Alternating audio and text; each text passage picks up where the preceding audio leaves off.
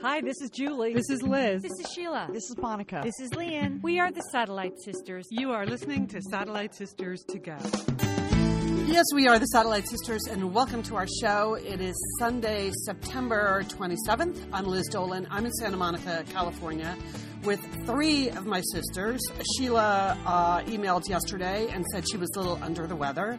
So, sending our best wishes out to Sister Sheila, who also has a birthday this week. Mm-hmm. So, we won't get to wish you happy birthday on the show, but uh, take care of yourself. So, Monica Dolan, you're in Portland, Oregon. How are you?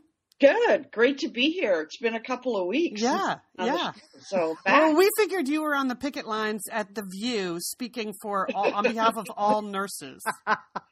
I was just working. I think is what I was. That's what most nurses are doing. They're just, right. they're, they're just working. Right. All right. Julie Dolan, are you still in Brooklyn on assignment or are you home in Dallas, Texas? I'm, I have returned home from my assignment in Brooklyn. Yes. Uh, my work is done for the moment, but I, I, sense that at any moment I may be called back to the front okay. lines. Yeah. Anytime there's a rip in the social safety net up there in Brooklyn. Uh, and Lian Dolan, in Pasadena, California. How's everything with you? Liz, it's just still hot. So just move on because I, I I can't stand it. No kidding. I, I mean, I, I live in a much cooler part of town than you do, being by the Pacific Ocean and all. It was so hot yesterday. That's why I went to the movies. I just couldn't. I couldn't think of anything to do but go to the movies. So, and Julie, I think you and I both went to the same movie yesterday. We're going to have some discussion later on in the show about Black Mass, the new mm-hmm. Johnny Depp movie about Whitey Bulger, right? Yes, indeed, Liz. Mm-hmm. Very interesting. We've talked about Whitey a lot. He was sort of a friend of the family. So, so you're Ima- imaginary friend of the family. So, well, really not that imaginary. sort true. of. Yeah. yeah. We are we are connected to a gangster. Just, I know. Let's go ahead and say that. Yeah. I just want to say Benedict Cumberbatch in the movie plays a very close friend of our father's. That's all we're going to say here. That's, oh, really? Yes. Yes, yes Lian. Benedict Cumberbatch plays Billy Bulger. Oh, so, okay. So there's only one degree there. Well, two degrees from us to Benedict now. Well, and also Kevin Bacon's in the movie. Speaking of degrees, you know. Okay. Uh, anyway, so uh, we also Monica is as a VW owner. Monica, you're going to weigh in on the whole VW scandal, correct? Yeah. Ooh, I got some dilemmas. Yeah. got some dilemmas as a VW owner. Um, I have a little bit of an Emmy uh, Awards report because uh, last Sunday, as we recorded, I was about to run out. I was in my 48 hour drill. And so I did successfully get to the Emmys, attend all the events, and I just have some observations on that.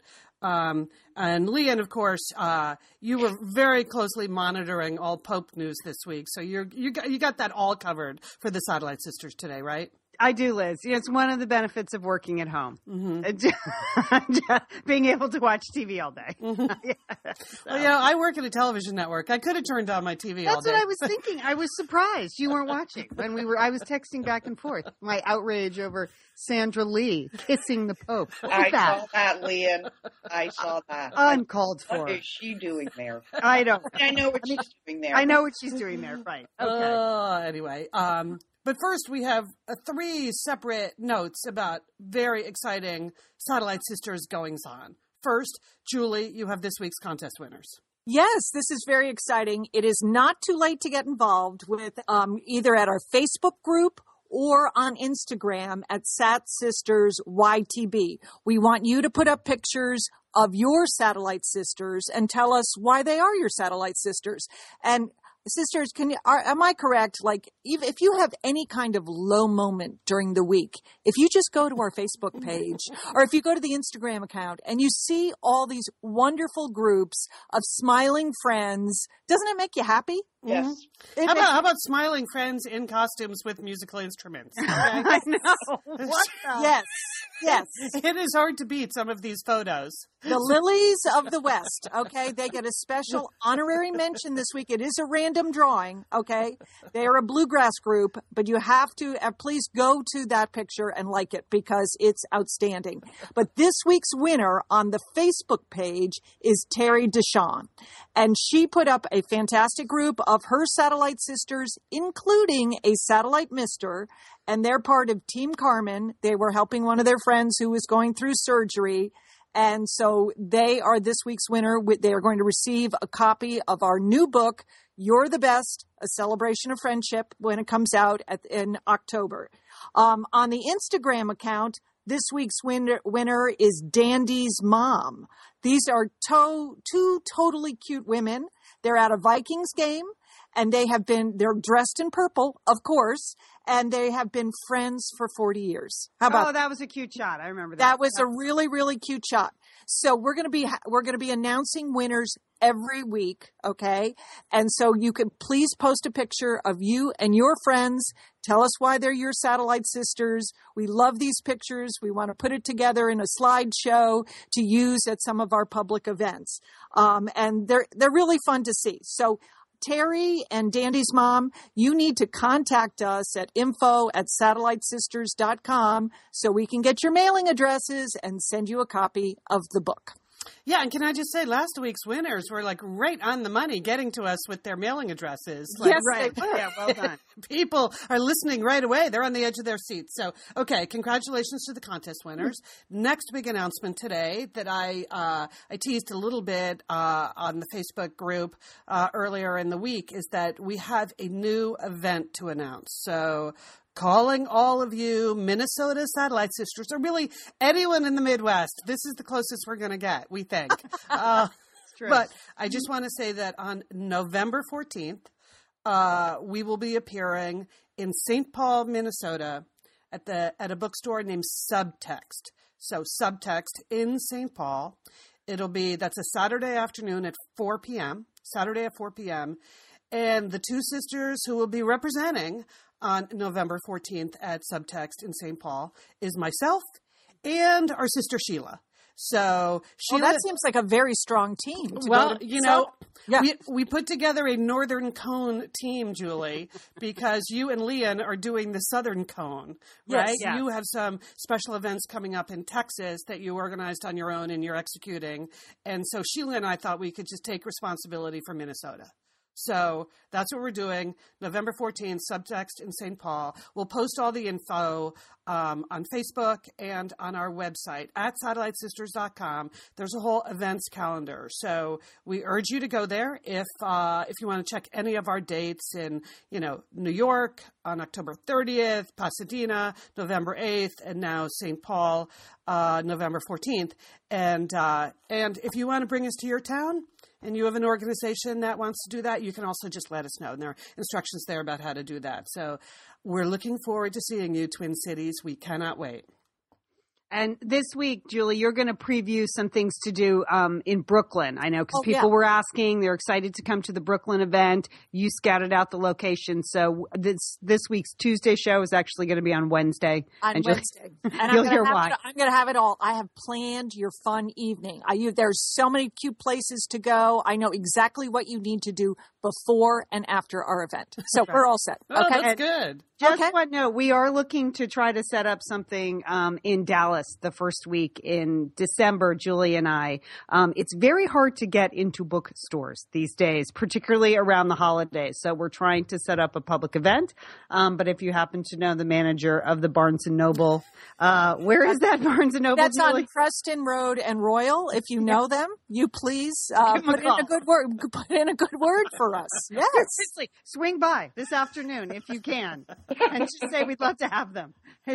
We have struck out at several other facilities, so we're trying. But uh, there you go. And we're going to announce that soon. We hope to lock that Yeah. in place. Yeah. Yeah. Okay, so St. Paul is what's the date? November 14th. November 14th, Saturday, November 14th, 4 p.m. at We- Subtext. Monica, I think you'll agree 4 p.m. is an excellent time, don't Oh, you think? wow, we thought yeah, yeah, seven would be dark and cold. Yeah, whole day to get there. You can go out to dinner afterwards. That's what we were thinking. I was really thinking of Sheila's blood sugar. Really Yeah. is. Saturday's the best. All right. And also coming up in celebration of You're the Best, we have put together a series of encore interviews, some of our favorite satellite sister guests from the past. And some of these are going way back to our ABC radio days, but that means they sound great. And uh, Because we had an engineer in a studio. yes, And a full like- staff, Yeah, I mean, so even though we were like in 12 different cities, uh, we still sound fantastic. Um, but it has been such a pleasure to re listen to these interviews. We have taped new intros, so you get a feeling of what was happening behind the scenes or what it's like to listen to these interviews now, um, years later. And we're going to roll them out one a week starting on this Thursday. Every Thursday, there'll be a new You're the Best Encore interview posted. We would love you to listen to these and we would love you to share these because these are pretty special. And the first one that we are posting this week is Nora Ephron. And oh, this interview. You're just going to love it. You're going to love it. And they're free too. Did you say they're free? Yes. yes. Yes.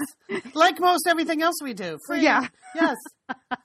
Someday we're going to work on that. But Nora, Nora, Nora Ephron interview. Uh, honestly, it will it will make you cry. Well, everything makes me cry these days, but that it was just a vintage Nora Ephron. She's funny, she's smart, she's prophetic, and it was amazing to listen to that interview, especially because we just lost her way too young. Uh, so I think you'll enjoy that. And if you have a friend who you think would enjoy that, even if they've never heard Satellite Sisters, they will enjoy hearing this Nora Ephron interview. After that, the next one up is Julia Louis Dreyfus. Very, very funny interview with uh, a very funny woman, Julia Louis Dreyfus, who won like, I think it's her 107th Emmy last week Yes. uh, for Veep.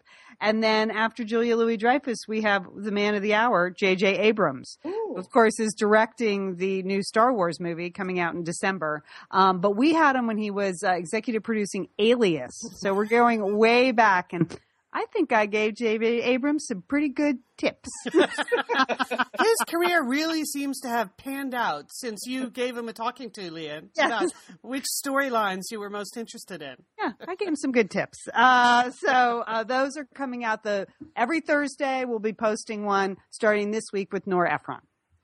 Uh, yeah, these were really great to listen to. So uh, enjoy and share, as Lian said. Okay, Lian.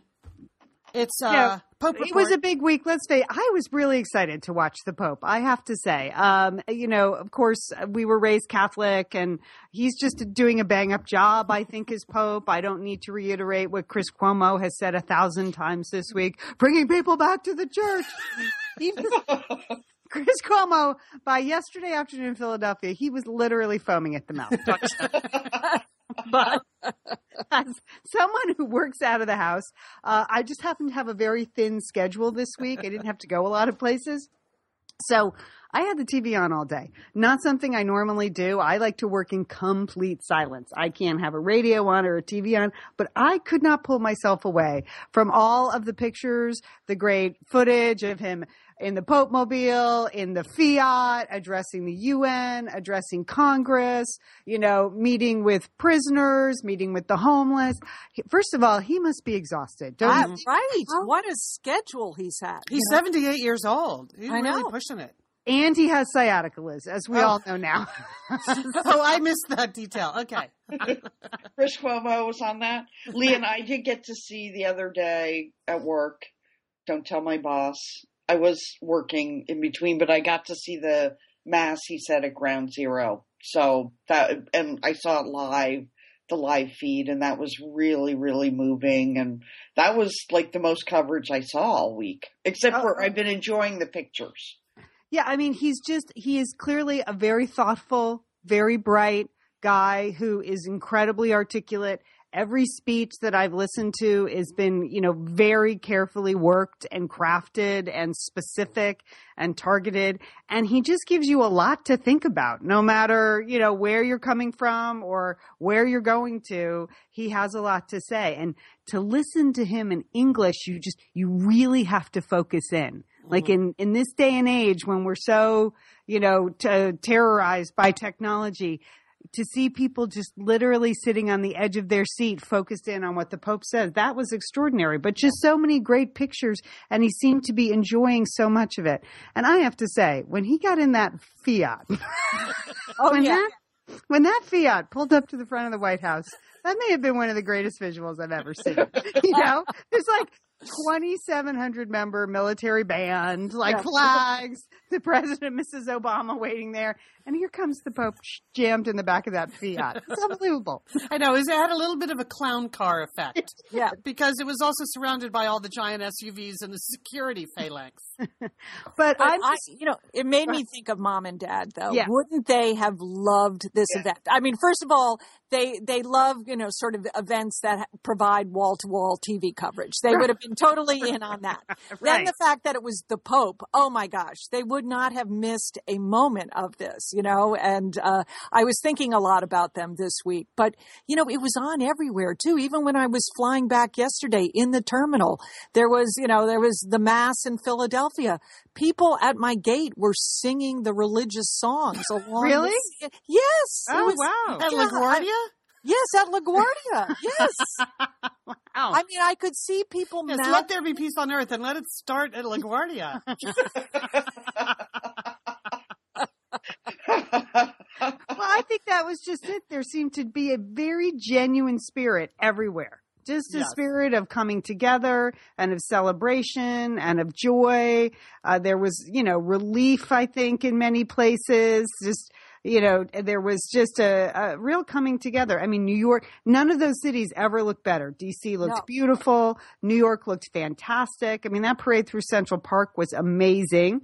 Our cousins, Tommy and Lynn, were there. I saw they posted on Facebook with the papal flag. I like that. You know, St. Patrick's Cathedral, uh, he is not a relation, but Cardinal Dolan did an amazing job. He could be a cousin. I mean, he was funny, wasn't he? Didn't Cardinal Dolan come from the Twin Cities? Isn't he did. Yeah. Yeah, okay. Yeah. So, Yeah. yeah, I know we have many listeners who know him even better than we do, but Lian, you're claiming him as family now. Just Well, by, was, I mean, he cracked a couple of good jokes. Started with the joke, ended with the joke. Very strong. Reminded me of um, our brother Jim's wedding toast, actually.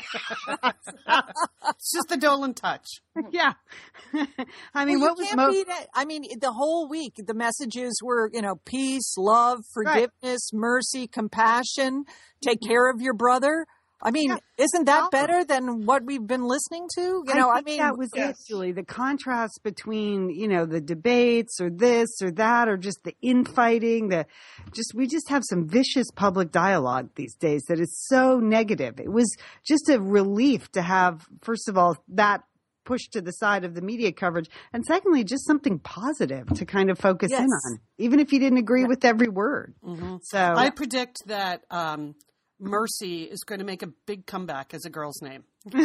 I think that I was thinking Francis Oh. was also going to be a big name. You mm-hmm. know, I think mm-hmm. there are going to be a lot of little Frannies and Francises running around and Franks. wow, just like the fifties. Just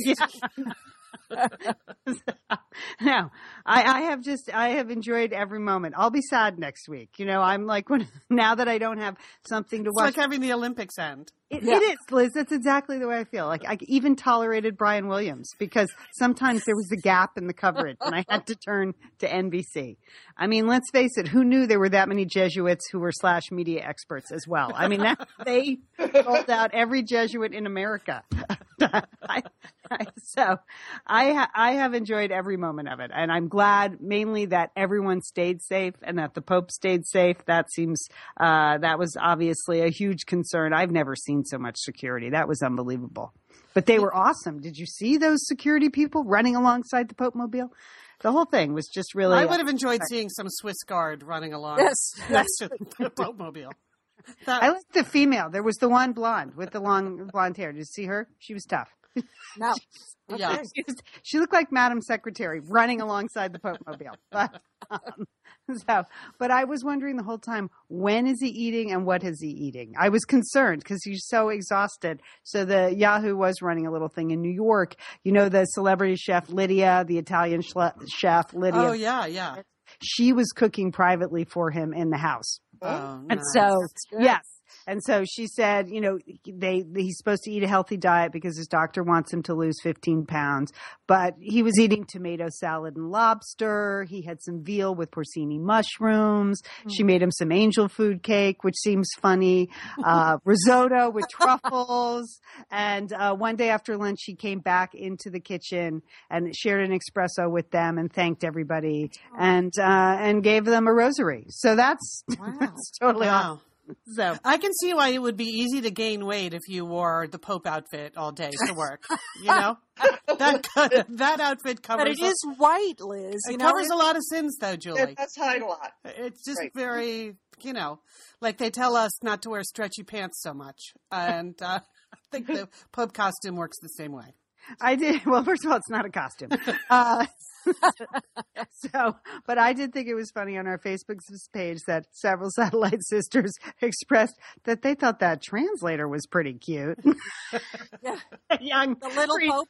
Yeah, the the young priest pope. that was with them the whole time. I was like, I don't know if you're allowed to say that, but Father, what a waste in the back seat of the Pope Mobile. so, anyway, it was a fantastic week. I, I really enjoyed it. So, uh, Well, you know, I I've I posted this earlier on my uh, Twitter feed. If you follow SS Liz, that it was a it was a great week if you're Fiat, but another terrible week if you're VW. You know, it was just car, cars in the news. I know. Speaking of that, this Monica. So everywhere I looked this week, all I saw were man buns. I mean, you, now that you guys have put it in my mind, there man buns are everywhere in Portland. All I saw were man buns and VW Jetta diesel wagons. Just it seems to be like every third car in Portland is a VW Jetta diesel wagon. I was just surrounded by them because of course it's top of mind. And you know I've had a very long relationship with VW. Yes, have. Been a lifelong VW driver. My first very first car I ever owned was a Rabbit, VW Rabbit. Then I had a Golf, little red Golf, the same car as Lian, and now I drive a VW Passat, wag, Passat wagon. And I really like the way they drive. They're sporty. I like they have understated, sort of classy interiors, I think, for a pretty cheap car or mid-range price car. so my car is 15 years old.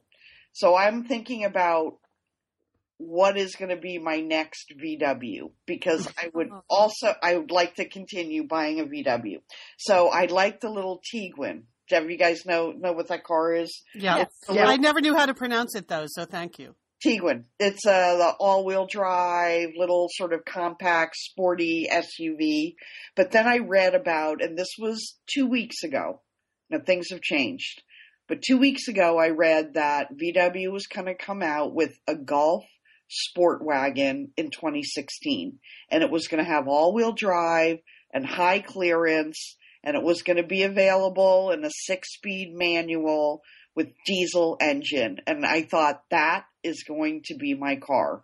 And they're bringing it out to rival, to sort of co- go up against the Subaru, mhm. which, um, so I thought that's it. I'm going to wait till 2016 when I can test drive this Golf Sport Wagon with all wheel drive. But then everything changed I, Yes.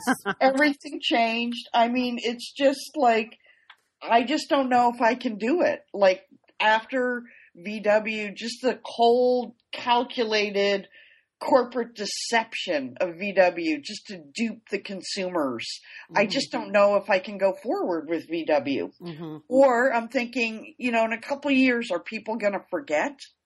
Are they going to forget the big scandal, emission scandal, and move on? I don't know. I don't know. I think it's going to be in the news for a long time. When you look at, I mean, we've been talking about the Right. investigation. the cars and Yeah. But this is just, we've just been looking at the United States. Now, criminal proceedings are starting in Italy, Switzerland, Germany, and South Korea just this week. You know, you kind of wonder, like, how are they as a company really going to get through this? They, they're, the one CEO resigned this week, and they appointed this new guy, Matthias Mueller, is the new CEO, and you got to feel sorry for him because until Monday, he was the CEO of Porsche. Which seems like a pretty good job. it's the world's best job. Yeah. If you're in the car, yeah, we're just going to keep bringing out the same car every year, and people will love it. So, you know, from the frying pan into the fire for uh, Mueller, and he's got to figure out what to do about all of this. You just wonder how a company recovers from something this massive, particularly on the diesel car side. Monica, you're right. The the whole Jetta TDI. I mean, you Yeah. see those all over. Those are the big diesel cars. So, a friend of mine posted a sad photo of his car on his Facebook uh, page this week with the caption, "My Lance Armstrong edition of the Jetta TDI." I mean, it's not funny though. You know, Jennifer and Satellite Sisters Group, she just bought one. I mean, they're worth nothing now. There's Yeah. no resale value for those cars. Know, it's I done. know. It's over. And And And don't you feel like Monica, you're sort of like tainted driving around in a VW, like still, you know, I mean, no, it's not. Our, there's no backlash that No. way. I mean, because the cus- consumers were duped. I mean, Well, it they- was, yeah. I Yeah. think that I think that's the worst part of it. The cold calculated just lying to the buyer of your product. I saw some woman on the news who said, "I just think they need to buy the car back for the same price I paid for it." Which is I which I I agree. That's like the only fair thing to do because what else are you going to do with these cars? Right. They can't really pass emissions tests and you know you're polluting and you can't resell them. It's really a terrible thing to do to your consumers. yeah. Yeah. It's just, they just said it was just ambition out of control. They wanted to be the biggest car company in the world and they wanted to own the diesel, market and they, they didn't care how they got there. Unbridled ambition. So that's, yeah, I wouldn't go buy a new VW because you don't know where the company's going to be in five years. It could not exist. Really. Okay. Sorry, Monica. I, I I- think you're going to have to get a Subaru like everyone else in Oregon. Uh, everyone else on my street. Let's I just know. go to Oregon. Every Yeah. single person on my street. That's what I was thinking. I guess I'm going to have to buy a Subaru. Well, uh, hopefully my car will last another couple of years, and maybe I should put a sign on the back, not a diesel. I think you should think seriously about a Fiat. Maybe Yeah. right. maybe there's a high clearance four wheel drive Fiat coming your way. Yeah, maybe. Okay. I want to give you guys a little update on my fence because I know people asked. Um, so I'll just give you a little backstory. The contractor who's building the monster house next door, and that's what I refer to it now as the monster house, um, tore, tore down my fence without getting the complete okay from me. But he built a very nice fence, a new fence along that side, and he also built a new gate for me. So that was our that's what we agreed upon because I expressed some outrage after he tore down my fence without my permission. So I need to replace the rest of my fence around my yard. It's falling down.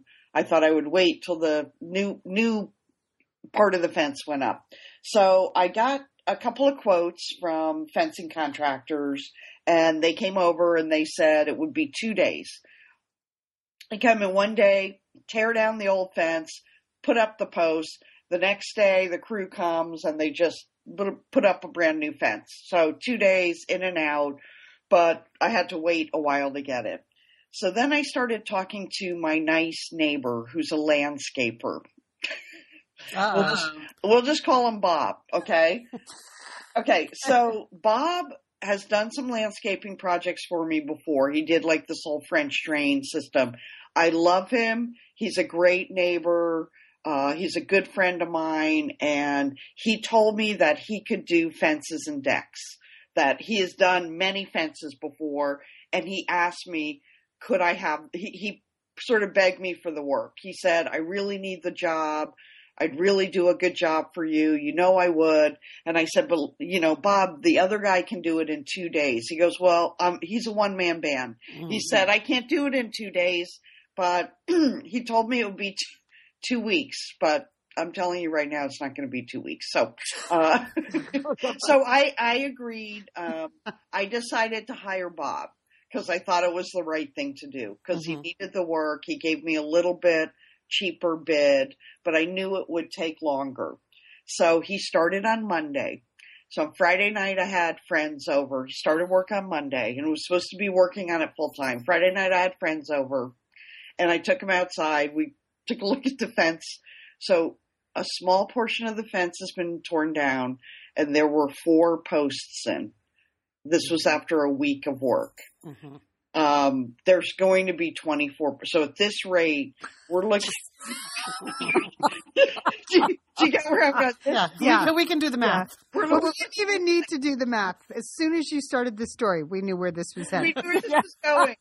Well, Lian, I want to tell you, my friend Joan put her hand on my arm. She said, Monica, remember the message of Pope Francis. Oh. Charity, take Right. care of your neighbors, charity begins at home, the golden rule.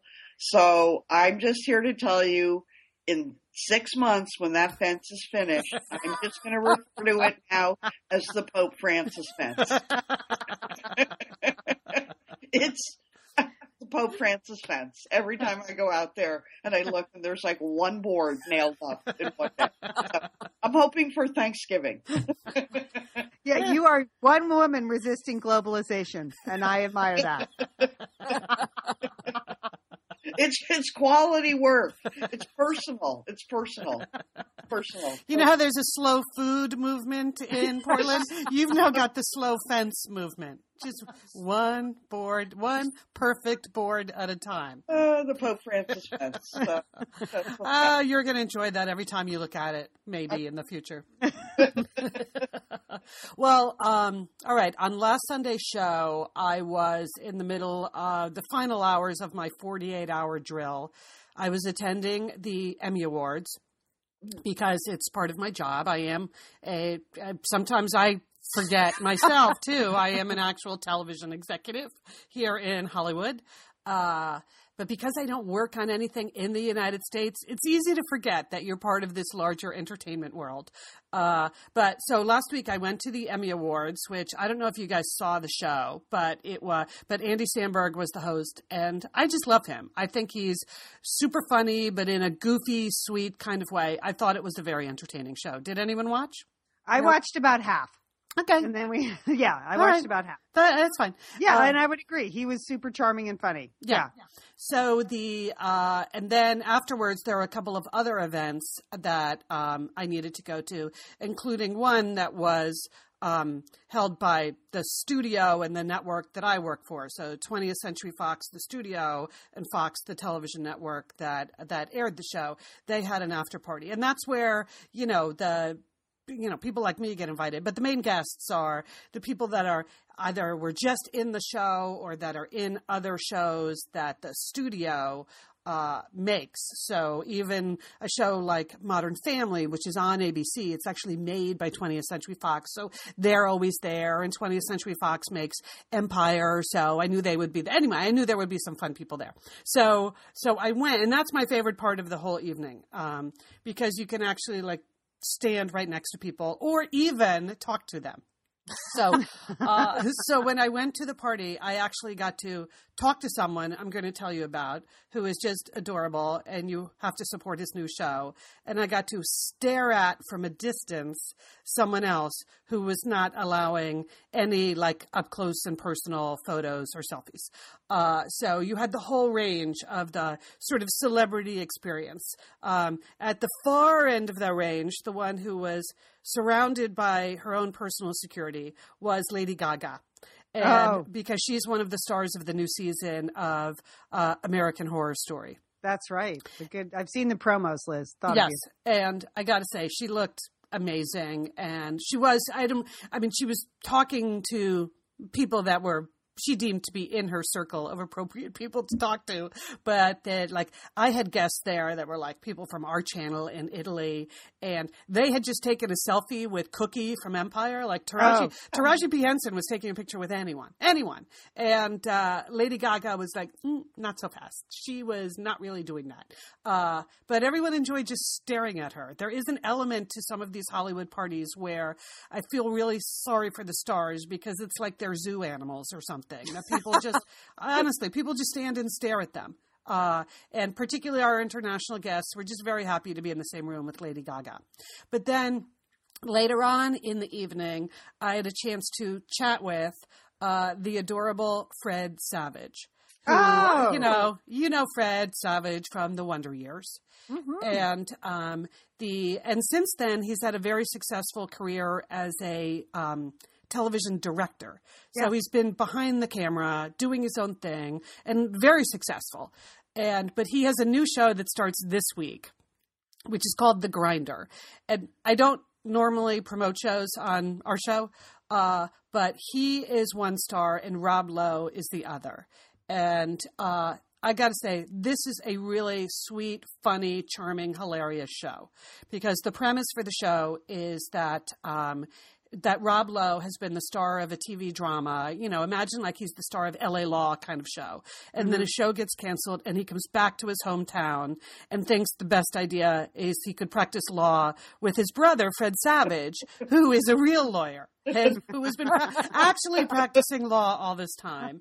So you, so it's it's a really adorable brother story between the two brothers, Rob Lowe and Fred Savage, and it's a role where Rob Lowe is basically spoofing Rob Lowe because he's mm-hmm. spoofing the whole idea of what it is to be a big TV star. Anyway, it's a charming, funny show, and um, anyway, so I had a chance to talk to him a little bit about it. And it's so cute when you see these like big stars that are so nervous.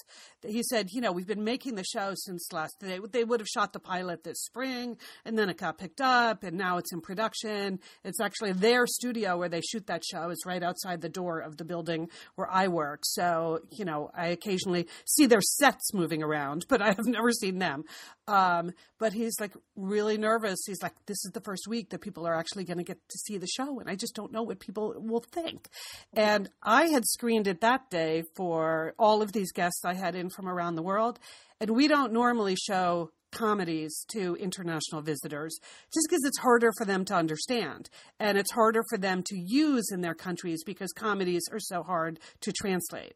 Whereas dramas or like action adventures are super easy to just slap on the air anywhere in the world and nobody has to, nobody really has to work too hard. Like translating, you know, a car chase. Yes, yes. And NCIS yeah. pretty much speaks for itself, you know. Yeah. And uh, anyway, so I told him how much that our audience of international visitors were just laughing out loud listening to it, and he's like, "Oh, thank you so much for telling me that. That makes me feel so much better. I'm so nervous about this week." So he was a doll to talk to as is his wife Jennifer, who was there. And I just want to put that out there. If you just want like a nice, fun family comedy, it debuts this week. And Fred Savage, you got to love him. Is it a half hour? Yeah, yeah. Oh, I don't know why. I thought it was an. I thought it was a procedural. Oh, nope. okay. Nope. All right. I'm in. I like the name The Grinder. It's a good yes, because that's one of the funny recurring bits in the show. The Grinder was the name of Rob Lowe's TV show. Mm-hmm. So he's got I'm the Grinder. So like there are all these scenes where he's walking through town with Fred Savage, and Fred Savage is like, "Could you please not do this? And could you please not do that? Could you?" Be? and then they'll they'll like walk into a coffee shop, and everyone in the coffee shop will stand up and say, "Hey, the Grinder." so, uh, anyway, so two really great stars, and, and otherwise a great cast too. So, so that's this week. Good. And your dress worked out, Liz. Oh, I, my I dress worked out great, Julie. It was so comfortable. Good. And my shoes worked out great. Uh, so comfortable. So funny you should mention that because my next big event I will be wearing exactly the same thing. And, but luckily, it's in a foreign country, so nobody will know. And that is next week. I wanted to bring up the new movie, He Named Me Malala. And Lian, I know you're going to see um, a screening of that this week, correct? Yes, and between that movie and the Pope, who knows? I may go into a convent by the end of next week. yes, I may. I may I may sign up for I don't know, Teach for America or something. Did you happen to see Malala on Stephen Colbert this week? No. Oh, oh well, yes. we have the tape. So, so, I saw her at the UN listening to the Pope. That yeah, was great. Yeah, she on Stephen Colbert. She was joking about how she didn't get to meet the Pope, but she did get stuck in the Pope's traffic, just like everyone else.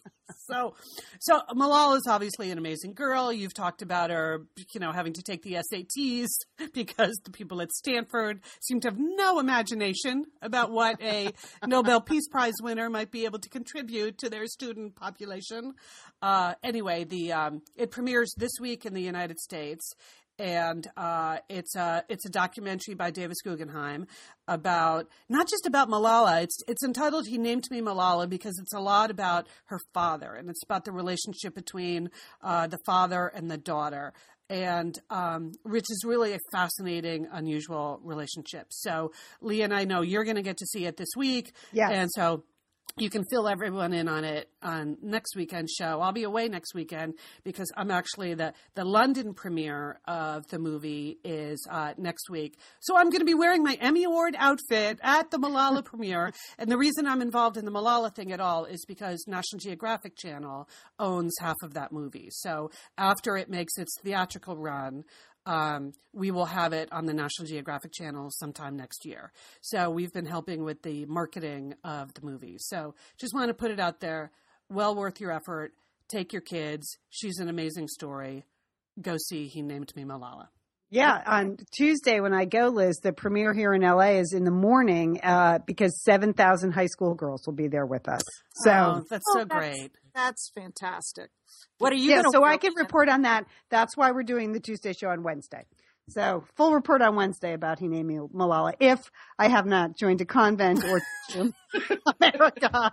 Or, Then I'll just do the show by myself. And we'll put that there. There'll be a note on the Facebook group. Yeah. All right. So we had another movie we were going to talk about, Julie. Yes, we talked about Black Mass. Now, this is, you were just saying that uh, the Malala movie, everybody should go to, take your children to. Do not take your children to Black Mass. I mean, this. This is a dark ride, wouldn't you say? But it, this is the new movie, Black Mass, starring uh, Johnny Depp, and he is playing the gangster Whitey James Bulger. And this is his story. Um, and, but it is, it, you are going into the heart of darkness, wouldn't you say, with this Yes. movie, Liz? yes, you I would say th- this movie basically there are two things going on. There are a lot of pre-dawn meetings between gangsters and the FBI. Yeah. Uh, Boston looks great in that pre-dawn light, and then there are a lot of vicious murders. Ooh. If you need anything else, you, you're not going to get it in this movie. but but Johnny Depp is amazing.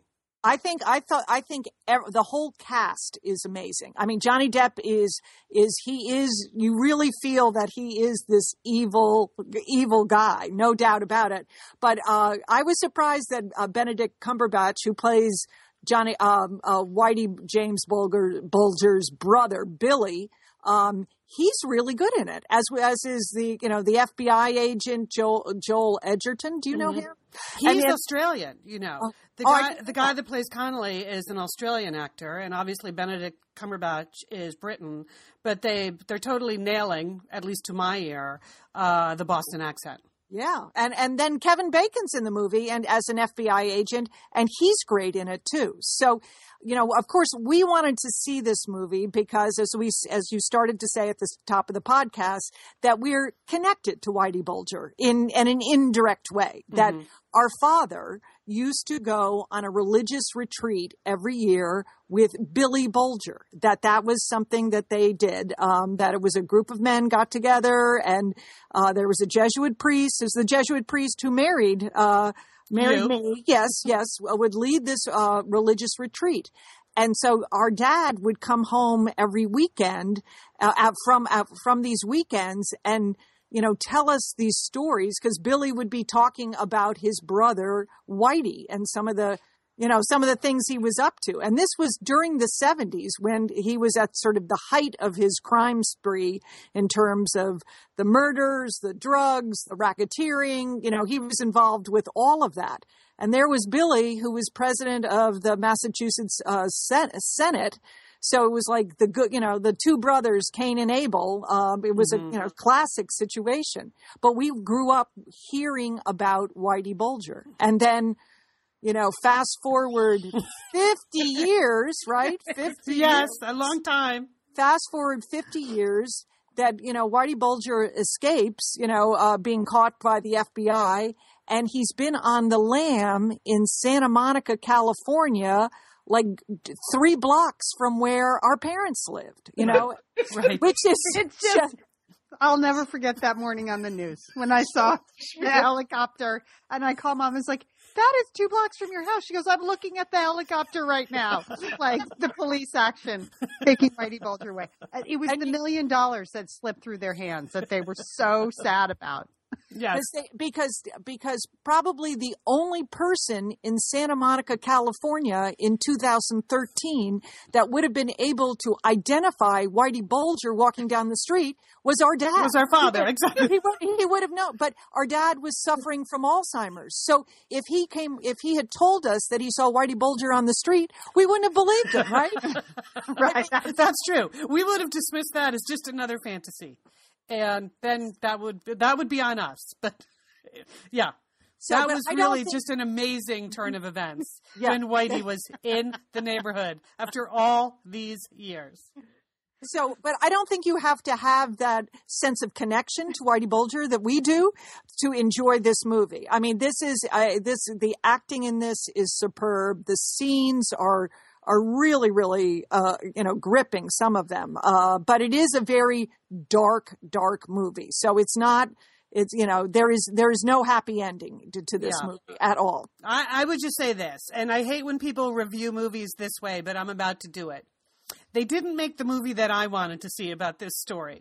you know, there are two things that I'm really, really curious about uh, with the the Whitey and Billy Bulger story. One is what really went down between the brothers. I Yeah. I want to know that. And what did they know? How much did they communicate? Ultimately, um, Billy Bulger had to step down from his job. He was the the president of the University of Massachusetts. Chancellor, Yeah, Chancellor, and Yeah. he had to he had to step down because of the allegations that he was secretly in contact with his brother while his brother was on the FBI's most wanted list. So I like I decided after seeing this movie last night, Julie, that because nobody will ever know what really happened between them, someone just has to write it anyway. I'm I, I, Aaron Sorkin. This is your next job. I would like or David Mamet or someone like that. I just want to know the story, the Cain and Abel story. And it's obviously touched on a lot in Black Mass, but because nobody really knows, we're never going to see that story. I just want someone to make that up. And then the other part of the movie that I want somebody to make up is what he was doing when he was on the lam. Like, I want those to me are the two stories I want the brother story and the hideout story, particularly hiding out in Santa Monica, California. but and then the only other thing I'd say, so that those I mean, you were- know, he was at that frozen yogurt shop when we were there. you know, you just You know know it. Yeah. He was in Drugtown. No, he must have gone there every day. Uh, and another thing I would say about this movie is that there's there's very little about the victims in this movie. I mean, you see some of the murders, but you don't really get the story of uh, what a vicious um, drug lord kingpin uh, Whitey Bulger was. And if so, if you're interested in the true story, uh, CNN did a documentary about this called "The People versus James Whitey Bulger," and it's on Netflix now. And I had watched that originally, so it's after the trial. So it's talking to all of the people in this environment in South Boston. They talk to the feds. They they talk to the you know the other. Um, uh, gangsters and they talk to a lot Oh, of the okay. victims. So it really knits the story together. You know, it's a documentary. It does. It's a different kind of storytelling totally than Black Mass. So if you just want to know what actually happened here, uh, the people versus Whitey Bulger, I think is a good way to get filled in on that. Well, But- Liz, I, I can see you've really developed a subspecialty in Whitey Bulger. I mean, they've already made like eight movies about him. I know, I know. recommending two more. So It's just, it's just, remember, mom and dad's neighborhood is also my neighborhood. So I know that he was amongst me for, I want to know how many years was he actually in Santa Monica? We don't know that. We know they caught him here. Had he really been here the whole time? Anyway, I think I'm always fascinated with the idea of people disappearing and being on the lam anyway. So uh, anyway, you're right. It's a small subspecialty. I'm I'm moving on with my life now. Now, now that I've seen Black Mass, nobody's ever going to do Whitey Bulger in a movie better than Johnny Depp did. no, it was it's excellent. It's I totally think that brother story should be a stage play. Seems like Okay. a stage play to me. All So- right, Lian, there you go. Go for it. I'm Okay. not sure you could swear as much though. I, that's why I feel like it needs to be. Oh, you don't know that. You don't. you don't. You don't know that. Uh, okay. Um, all right, Urban Nana. Do we have a Urban Nana, a fi- yes, final I- installment? I have a final installment of sort of the random thoughts I had when I'm just walking around with my stroller. You know, I was in uh, Brooklyn. I was helping my son and daughter-in-law, and uh, they have Josephine in a new child care center, and they're phasing her in. And the phasing in required that they, you know, they needed some help just to have her, you know, to pick her up uh, because she was not in school or in the child care center for the full day. So I was wandering around uh, the streets of Brooklyn and New York a lot, waiting for Josephine. And uh, here, just more random thoughts I had. That do you realize that one of the things I that came, came to me is you can literally wear anything in New York City. You know what I mean? I mean, I saw a guy in a lederhosen. I saw some other guy wearing tiny little yellow shorts. I saw women women in harem pants that were obviously not in a harem. You know, I mean, you see people in like sheer shirts. I mean, th- there's something about New York City. No matter, you know, I think other places like Dallas, as compared to Dallas, I think there's a more sort of prescribed dress code. You wouldn't you just wouldn't see, you know, tiny yellow shorts on the street in Dallas, you know, or, you know, you would just, or even in Santa Monica. I mean, people have all those Ugg boots on. There's more of a uniformity mm-hmm. to what you see. But in New York City, mm-hmm. you can wear anything. You want to wear a bed sheet? That is fine. You know, you know what I mean? And it's I, it's yes. very liberating. It's very I think it's very liberating, and it's it certainly makes for great people watching because it you know it is not the land of khaki pants in New York City. You know, hmm. they're just people are just putting just the oddest combinations of things on and just walking around with it. You know, that's my first thought. Second thought is how much do tattoos cost? Because because there are a lot of them. You know, people have a lot of tattoos. Were you tempted? No, but I just was wondering on the cost per tattoo. You know, you, they have whole arms, legs, arms and legs, you know, midriffs, all tattooed up. Is it, it uh, do people get a lot of tattoos because they're cheap or are they spending a higher proportion of their disposable income on tattoos? I just don't know. Are they expensive? I don't know. we, we might be the only group of four in America. no, I, I think that I think if you get a big tattoo, it's thousands of dollars. Yeah.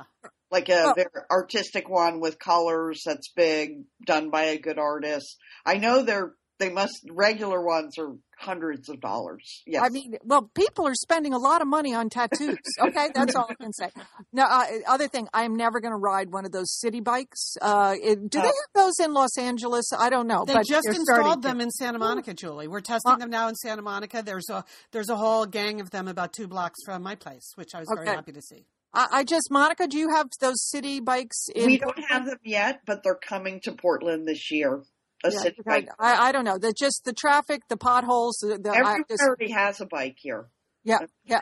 So, other thing is nobody hands me flyers in New York. What is that? Why why why don't I get flyers? You know all the people standing on the side of the street. Because they're all for strip joints, Julie. I, yeah. I, they're mainly for strip joints, and you just don't look like the target consumer. Uh, and my final thought is New Yorkers know everything. You know what I mean? I, I was walking down because I am we have a complicated system of transporting Josephine to the child care center. She goes in the morning in a front pack and I bring the stroller in the afternoon. So, but in the afternoon, I push the stroller rather than carry the stroller. So I'm walking down the street with an empty stroller. Okay. so, I mean, so I had to cut quite a few people to say, Hey, where's your baby? Where'd you lose your baby?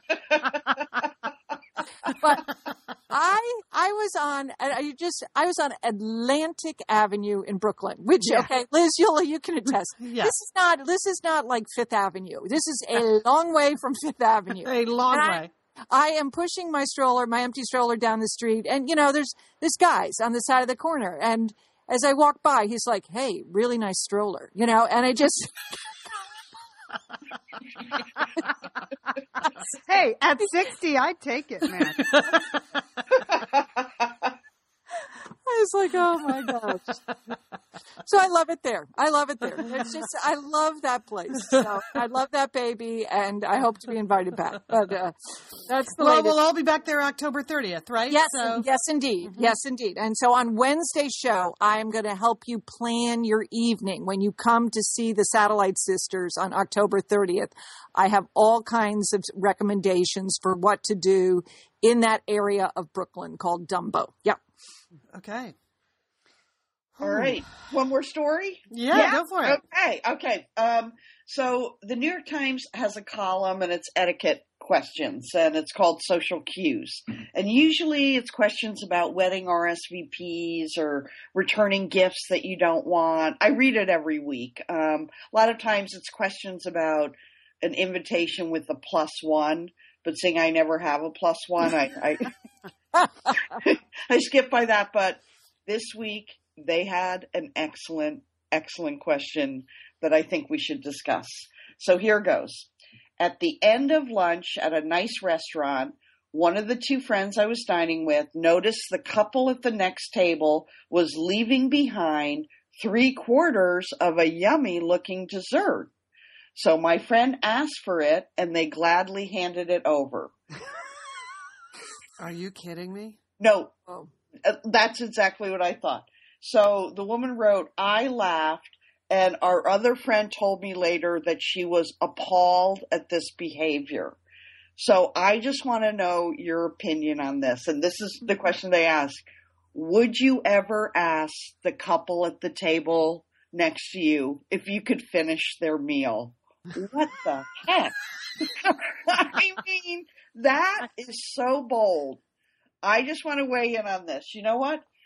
If I had struck up a conversation with the couple at the next table and we had some sort of a relationship going, you know, maybe talking about, oh, this entree or the chef or ha ha ha, you shared some laughs with them and then they left like, like an uneaten piece of their dessert there, maybe I would ask them, but probably not. But these are, I mean, these are complete strangers. And it, what, what the heck? What do? I mean, well, what is this? What's happening? I I am shocked that a restaurant would even comply with that request to hand over. Uh, uh, wow, no, I'm with you, Monica. I can't. Like, if you want that, order it. You know, it is available. it's not like the only way in the world you're ever going to eat whatever that is is to like.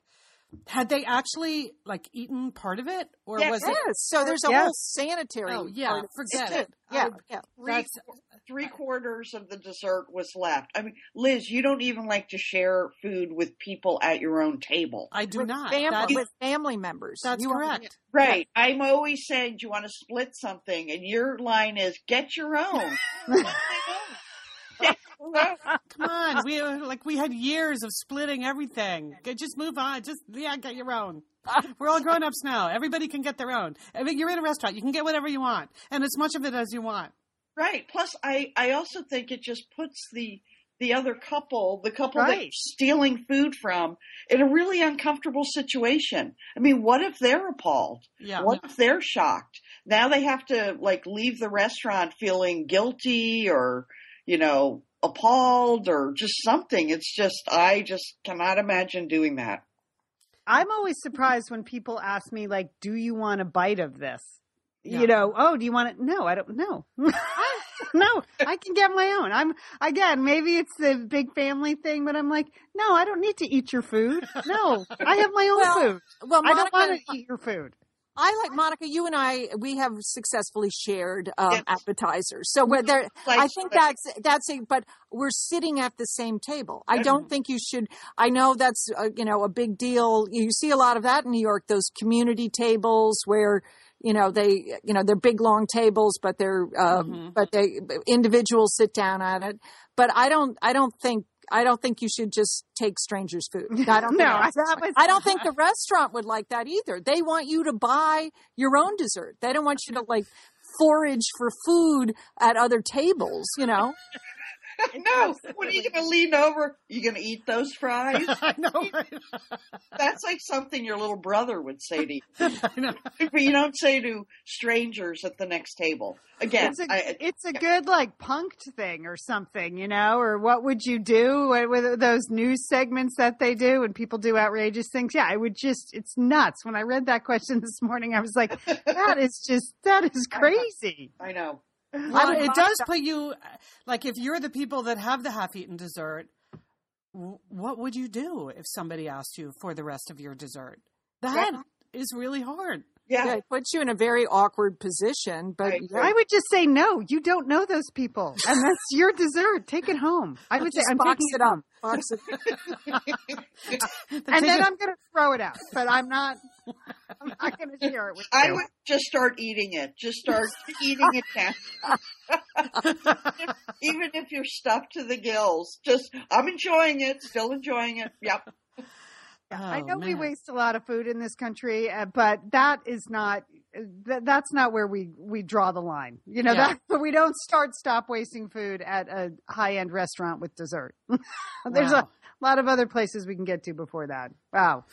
Yeah, I, I Wow, I would be curious to hear from anyone who thinks this is okay. Uh, like the, what, what did the columnist actually say? Well, he he said because everyone laughed and the couple gladly gave over their uneaten dessert to the table that he thought it was okay. Yeah.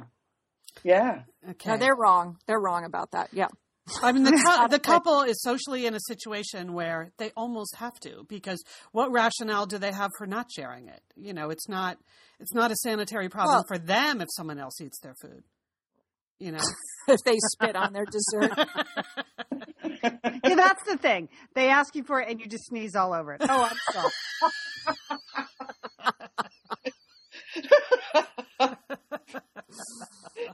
Oh, oh my god. Okay, that's a good one, Monica. Thank you. Thank you for bringing that forward. I didn't realize that that would be an issue that people can disagree on.